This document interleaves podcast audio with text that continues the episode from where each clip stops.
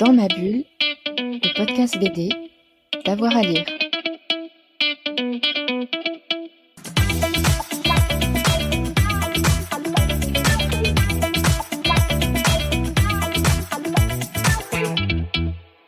Bonjour à tous et à toutes, bienvenue dans ce nouvel épisode de Dans ma bulle, votre podcast 100% BD avec avoir à lire. Et aujourd'hui, on va parler euh, cinéma. Vous savez, on a régulièrement des émissions sur euh, ces bandes dessinées et ces mangas qui sont adaptés euh, pour le grand et parfois aussi pour le petit écran. Et c'est avec mon complice Thomas Bonicel. Bonjour Thomas.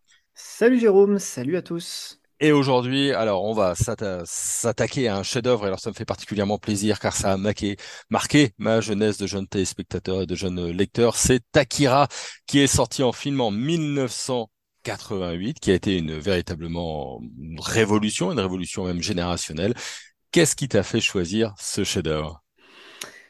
Euh, Akira, c'est alors c'est à la fois un manga et un film. Euh, d'anthologie, on peut le dire, on va pas le cacher, euh, c'est un jalon dans l'histoire de la science-fiction, du manga euh, et du cinéma, voilà, pour faire, la, complète. c'est depuis sa sortie passé dans la pop culture, vraiment au sens large, au sens large du terme. si vous connaissez pas, tapez Akira, vous verrez tout de suite cette fameuse moto rouge qui est vraiment assez, assez connue maintenant dans la, dans la, enfin même très connue dans la pop culture.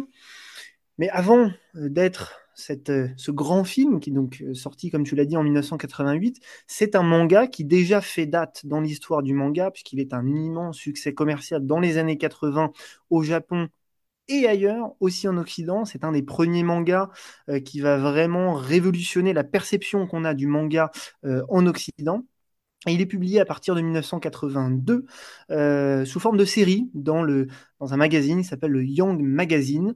Et ça, ça va courir de 1982 jusqu'à 1990. Au total, 120 épisodes. Donc vous avez, vous avez de la lecture. Et en fait, entre 1984 et 1993, le manga est publié sous forme de volumes, de gros volumes reliés euh, au nombre de 6. Et donc on va s'attacher particulièrement au premier, qui est celui euh, que j'ai, euh, euh, qui est celui que j'ai lu. Alors Akira, très rapidement, c'est l'œuvre de Katsuhiro Otomo, qui est un des mangaka les plus connus, peut-être pas le plus connu, mais sans doute pas très loin, et qui est un de ceux qui a permis de diffuser le manga vraiment au-delà des frontières du Japon, et notamment avec Akira. Et on verra qu'il est aussi réalisateur et, scénariste, ce qui va nous intéresser pour l'adaptation en film.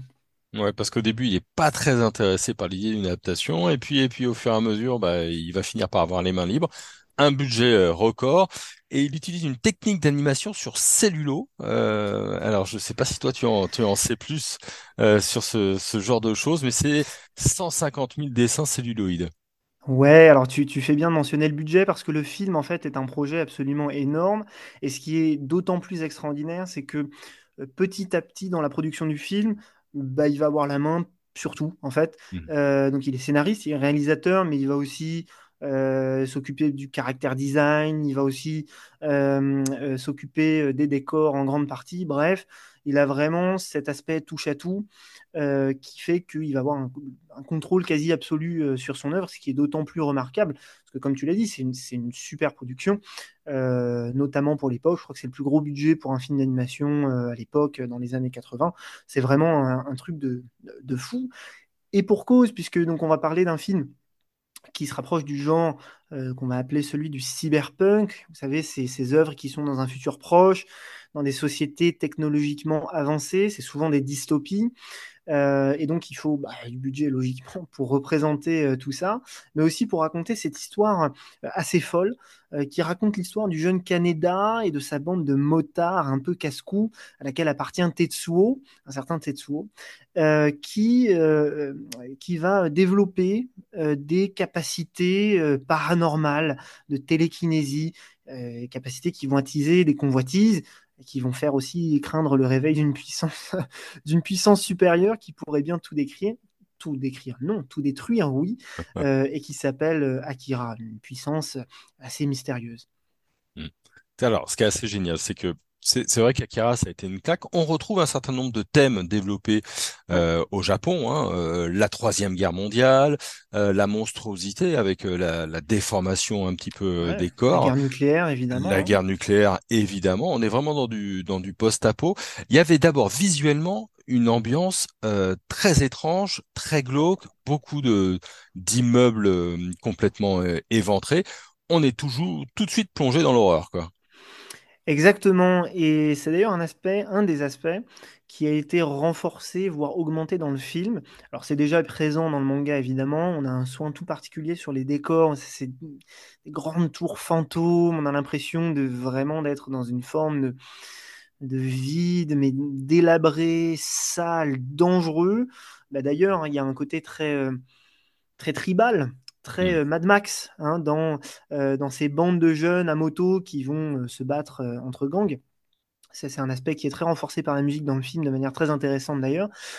Et donc oui, c'est du post-apo, pur jus, avec ces, ouais, ces grands décors délabrés. Tu fais bien insister sur l'horreur parce qu'on va avoir du, de l'horreur, notamment dans les transform- transformations physiques, notamment dans la deuxième partie du film, qui vont être assez, ouais, assez spéciales, assez même dures à voir, enfin assez, assez violentes. Donc ouais, on est sur de l'horreur aussi. C'est un mélange des genres assez, assez intéressant. Avec ces, obsessions un petit peu japonaises de, euh, de la destruction, mais tu l'as très bien dit, hein, le manga ne date que des années 80, donc on est quand même pas si loin de la Seconde Guerre euh, mondiale et des drames d'Hiroshima et de Nagasaki, puis on est quand même encore en, pleine euh, guerre froide. Il avait aussi marqué par son animation. Alors j'en ai pas un petit peu parlé euh, tout à l'heure. 150 000 dessins, c'est mille fois plus qu'un animé euh, traditionnel, conventionnel. Toi, tu l'as revu récemment, Akira. Est-ce qu'il y a une fluidité dans l'animation qui tient encore le coup aujourd'hui?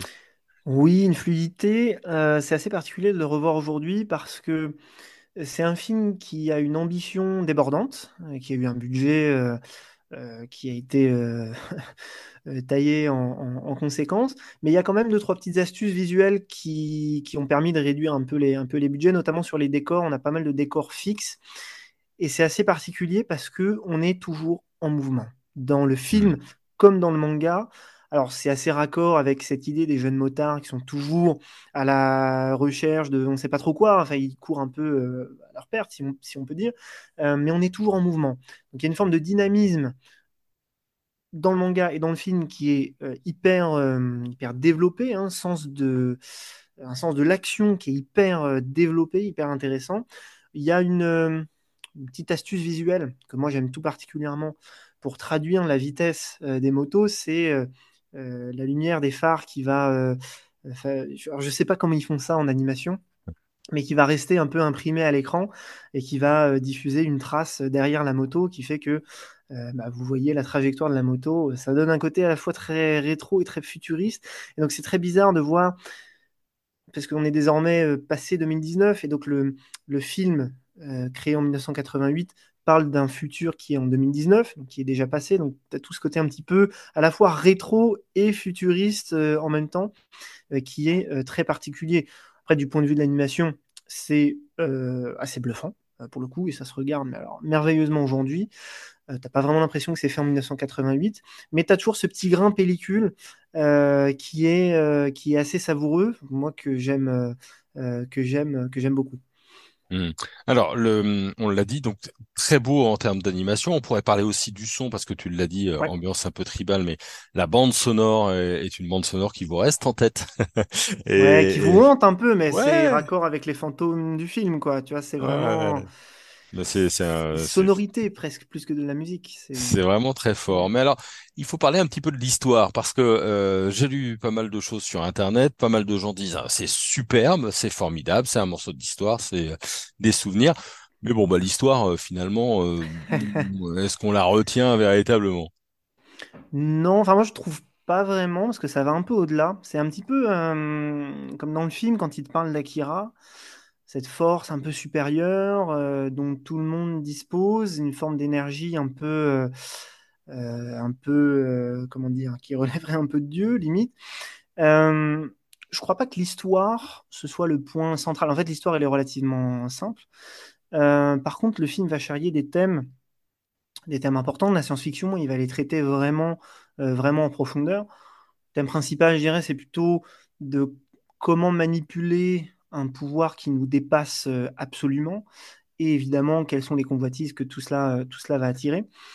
Mais au-delà de l'histoire, c'est un petit peu, euh, un petit peu comme les Philip K. Dick euh, et Blade Runner et un petit peu cette, euh, cette fibre-là. C'est des films d'atmosphère. Et en fait, quand tu repenses à Akira, tu repenses à la musique, aux sonorités, tu repenses aux couleurs qui sont particulièrement vives euh, Oui. dans le film, alors que j'aurais pas imaginé ça euh, forcément. Mais tu penses pas tout de suite à l'histoire. Les personnages sont très bons, notamment le méchant. Moi, j'aime beaucoup le colonel, il est assez marquant. Mais c'est pas ça forcément que tu vas retenir. C'est plus l'atmosphère. Enfin, je sais pas ce que t'en penses, euh, ce que t'en penses toi. Bah, Écoute, moi, c'est des souvenirs parce qu'effectivement, euh, je suis un petit peu plus âgé que Thomas, il faut le, il, faut le dire. Mais euh, moi, je l'ai vu en, VHS au tout début des années 90, pas, très loin après sa sortie. Effectivement, je me rappelle de l'ambiance, je me rappelle de la musique, je me rappelle de ces détails particulièrement flippants et, et horrifiques. Et j'ai pris une claque visuelle. De l'histoire, je ne m'en souviens guère, mais de l'eau a passé sous Hmm. les ponts euh, quasiment 30 ans maintenant, quoi. Ouais, mais c'est aussi raccord. Enfin, c'est une œuvre. euh, Il y a ce côté œuvre somme aussi. Tu vois, Hmm. c'est un manga sur le long cours. euh, Alors, ils ont fait le film pendant la création du manga. hein, donc, la création du manga court de 82 à 90. Euh, le, la, la production du film doit débuter au milieu des années 80. Donc, il n'avait pas tout publié encore. D'ailleurs, il connaissait pas la fin des mangas avant de, avant de créer le film. Donc la, fin du film a en fait eu un impact après sur la fin du, sur la fin du manga. Mais oui, non, l'atmosphère est, est tout à fait, tout à fait particulière.